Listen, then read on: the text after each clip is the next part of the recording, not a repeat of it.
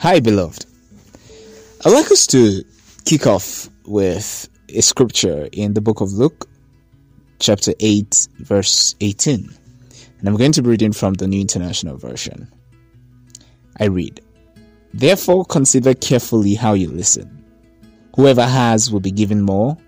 Whoever does not have, even what they think they have, will be taken from them. This was Jesus' last statement in that phase of conversation with his disciples. Proceeding or preceding that, he shared the parable of the sower with the public, and privately, he shared the meaning of that parable with his disciples. And then he ended with that statement Be careful how you listen, because the one who has will be given more, and the one who thinks or who does not have that which he thinks he has will be taken from him. Now, when I read that sentence, be careful how you listen. Therefore, be careful how you listen. I, my question was, how else do we listen? Like, we use our ears physically. Uh, we maybe understand with our minds. Uh, we receive it maybe in our hearts, you know, and these things talk about facilities. And I do not think that Jesus was referring to facilities. He understood that this is how men or mankind engages with, with whatever we hear. We listen with our ears, we understand with our minds, and we uh, emotionally engage with it with our hearts. And sometimes even beyond emotions with our spirits, right? So, how or what was Jesus saying when he says, "Be careful how you listen"? Well, I think I think that it was it was talking about how we respond to that which we hear, how we engage with that which we hear. Right? It is one thing to listen, and it's another thing to respond appropriately. Because if you look at the entire parable of the sower, it was not it was mostly talking about the response of the receiver. Right? In verse 13 of the scripture, it says, Those on the rocky ground are the ones who receive the word with joy, but when they hear it, they do not have root. They believe for a while, but in time of testing, they fall away. So they listened, but how they responded was that they did not let it take root in their hearts. It was simply engaged at the level of their minds and they understood what the word said, but it had not become life in them because it had not, it did not find a place in their heart. And he talked about the thorns, and he says that those that fell among the thorns are people who hear the word but get choked by life's uh, worries, riches, and pleasures, and so the word of God does not mature. But then in verse 15 he says, But those that fall on good soil stands for those with a noble and a good heart. They hear the word, they retain it, and they persevere until they produce a crop. They hear the word, they retain it, and they persevere.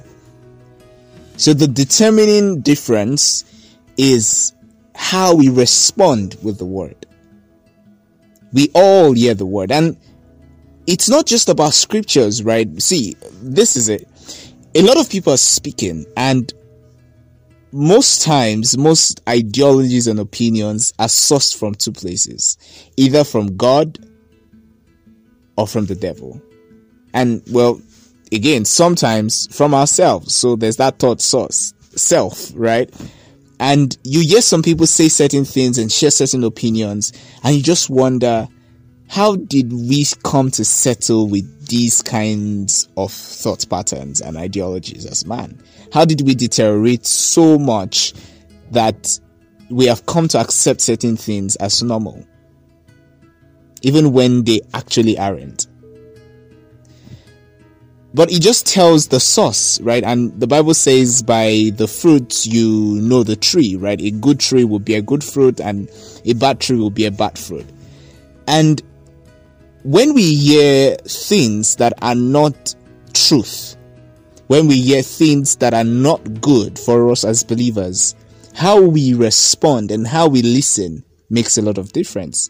Same with the Word of God. When we hear falsehood, when we hear deceit from the enemy, how should we respond? We should respond as the word that fell on rocky soil. It should not find root in us. Like it should have no root in us at all. No root at all.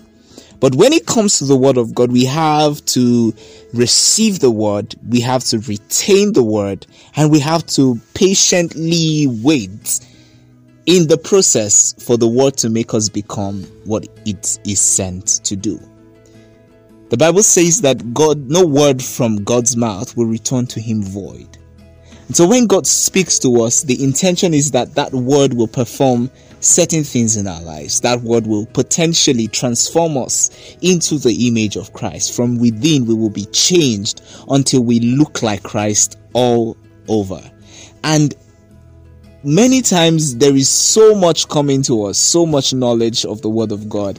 There is an abundance of teachings through the help of, of the internet, right? You can listen to almost any teacher from anywhere you are. And there is no scarcity of the word of God if we really desire to hear it. There's no scarcity of truth.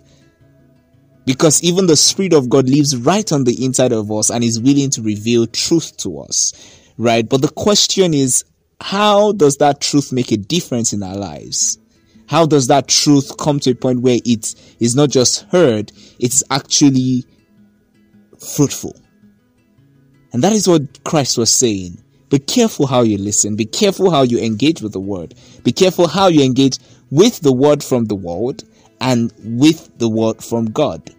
The word from the world should be utterly rejected it could be heard. It is heard because it is loud. It is everywhere. It is hard to, to miss, but it should not be retained in our hearts because our hearts are good and noble. It should not be retained. The only thing that should be retained in our hearts, the only thing that our minds should meditate upon is the word of God. The only thing that we should patiently wait for in process and in growth is the word of God everything that is not truth about our lives should be rejected. But to even make it easy for us, right, we also have to check what we listen to. We have to check ourselves and ask, what is the abundance of, of what we listen? Who is the source of the abundance of what we listen to? Right? There's certain times you can't control it because you're in a space and you're just hearing things flying around and you can't maybe necessarily leave that environment. For example, your boss saying certain things to you. You can't walk out on the bus because the person is saying what is not from God, but there is a way to respond to that. But in situations, many times we can actually control what we listen to. For example, what you expose yourself to on social media or what you expose yourself to on the internet right? You can creatively select that which you listen to. Okay. So the question is, or the, the point here is, firstly, we have to be very selective and very intentional about what we listen to. But we know that set because we live in a world that is loud about its ideas and opinions, we will sometimes hear the ideas and opinions, and how we respond to it makes the difference. With the world with the world and what they say, we have to utterly reject its lies and deceit.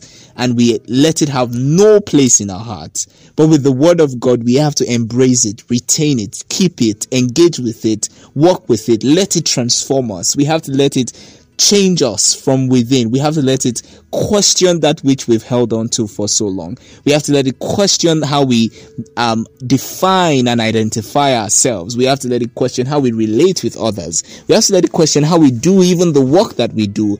And through that process, we produce crop. Through that process, we move from just having seeds to having trees and will become fruitful.